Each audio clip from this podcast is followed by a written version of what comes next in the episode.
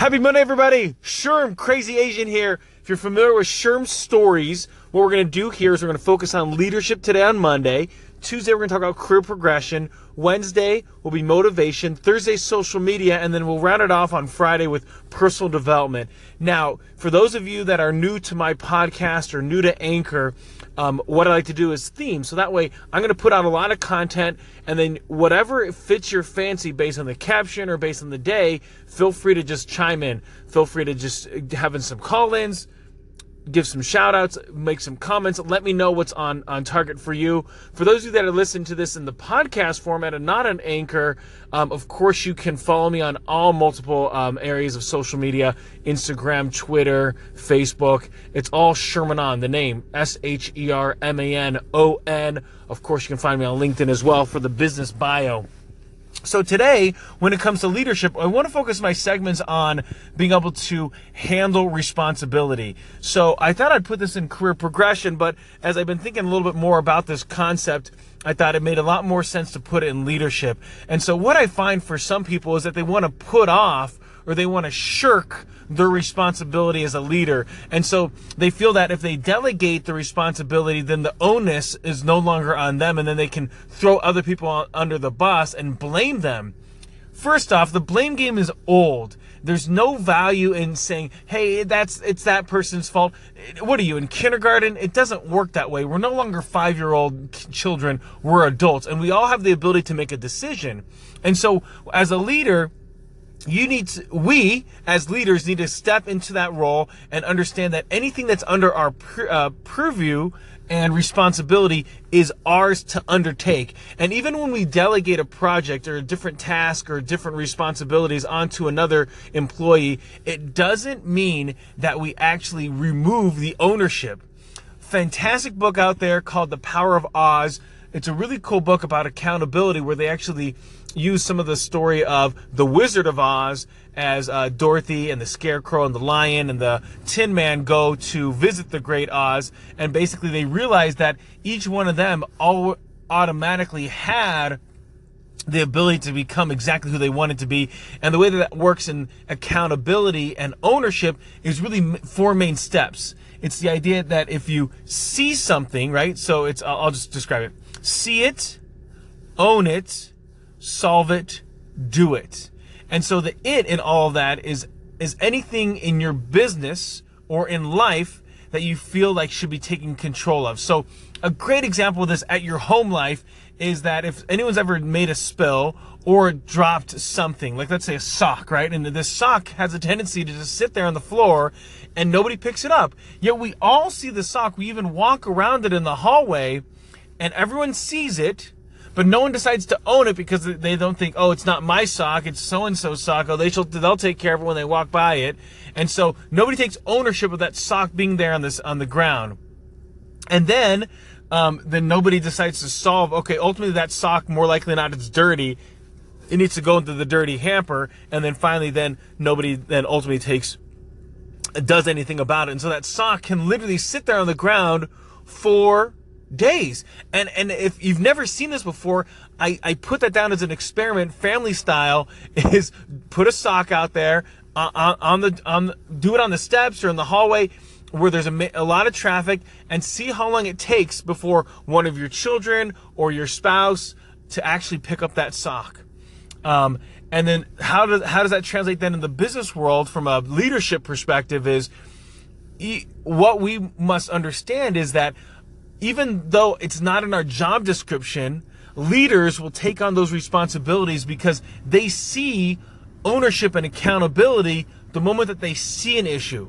Now, it doesn't mean that just because you decide to do something about it doesn't mean that you're taking it away from somebody else. And so, a lot of times, that's that's a, a, a leader's first in, um, inclination is to be like, "Well, that's their job. I don't want to take away their job."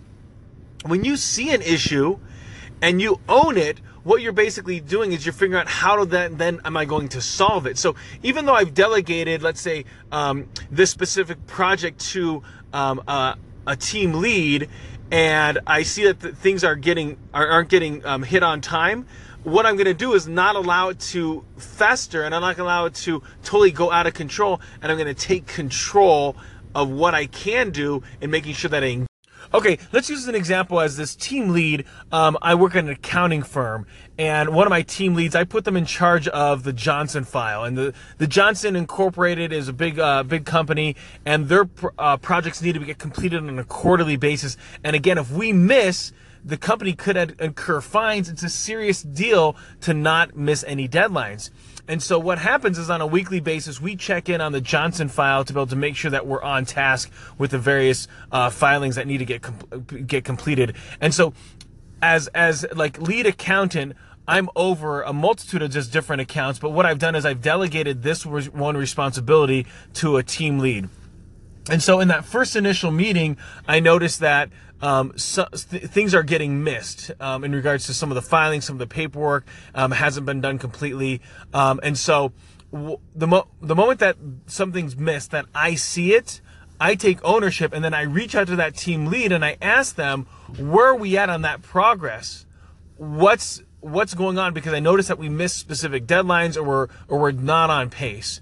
And so, what I want to be able to do is, after I ask that question of where are we, and how's everything going with that project, then I need to shut up and allow them to then answer. So many times we as leaders, we ask questions and then never allow those individuals to actually respond. And we might totally find out that they are completely on top of the task and we are just under the assumptions. And you know what the problem of assuming, right? We make out of, mm, out of you and me. Um, and so the problem about making an A out of you and me is that we could be totally off base. So the moment that you ask a question here, you have to wait for the complete answer.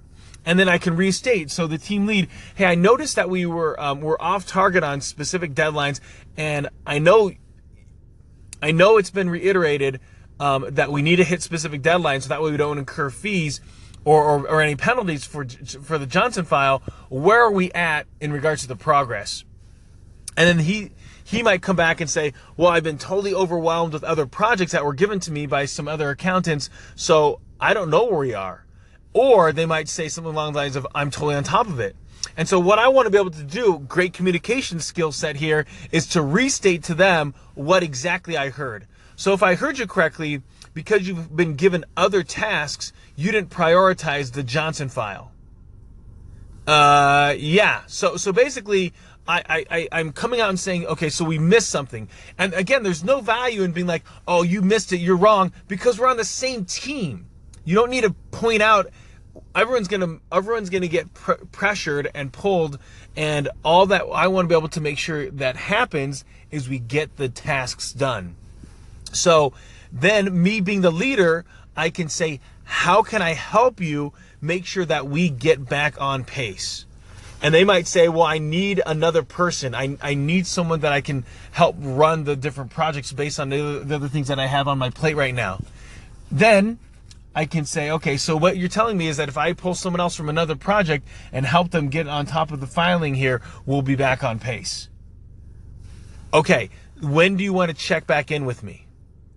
So by being able to ask questions and restating, I'm able to make sure that I don't pull away that ownership, that accountability on that individual. At the same time, I'm not going to let it fester. This is what so many leaders, I'm going to put leaders in parentheses, end up doing is they see an issue, they see that they're not on task with this team lead, and then what happens is they miss a quarterly. And so when they're in a review with, uh, let's say, the their boss, they'll say something along the lines of, well, you know, hey, I saw that the Johnson file, we totally got some fees. The, the company, they're pretty upset.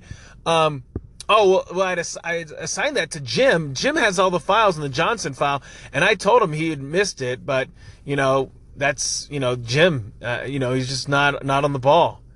So, even though he makes it seem like you've played the blame game and you've made Jim look bad, it actually makes you look really bad because you are their boss. You're the leader. You're the manager. And so you should be leading by example and not allowing, although it's okay for your employees or your team leads, those that report to you to fail, you want to make sure that you know what to do when they do fail in order to make sure that you can avoid things that are going to be detrimental, like, again, missing filing fees or missing deadlines and incurring, um, you know, bad, uh, bad, bad reputation and not being able to deliver.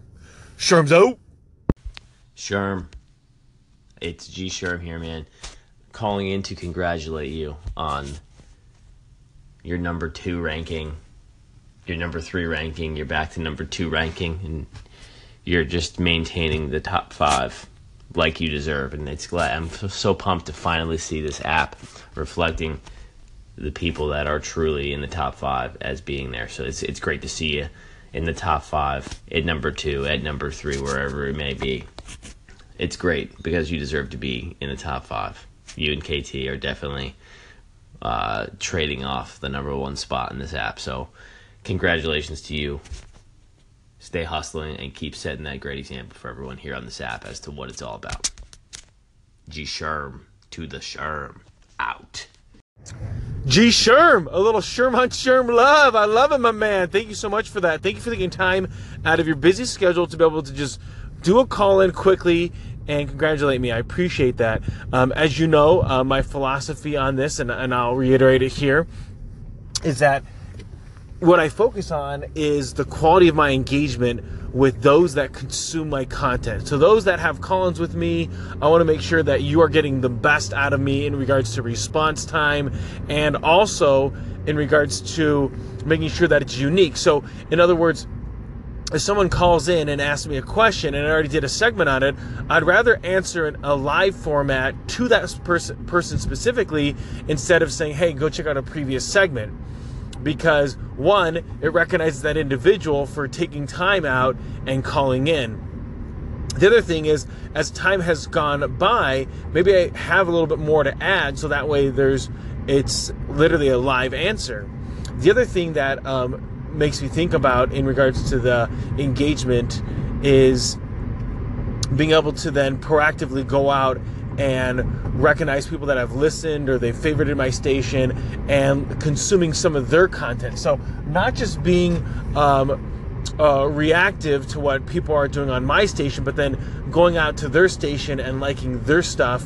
And again, this is through the Anchor app. So, again, if you're listening to this uh, in, a, in the podcast format, I'll have the same reaction and same engagement if you respond to me via, you know, DM or you're connecting with me, um, you know, Facebook, Instagram, Twitter, Snapchat, my cell phone, my email address. Um, so feel free to contact me at your convenience. Cell phone 262 271 4411. If I don't have you programmed, it's probably easier for you to send me a text message first, introduce yourself. And if you want to shoot me an email, Sherman underscore on at glic.com. So it's S H E R M A N O um, underscore O N at G L I C dot com. So look forward to connecting with you. Let's connect. Sherms out.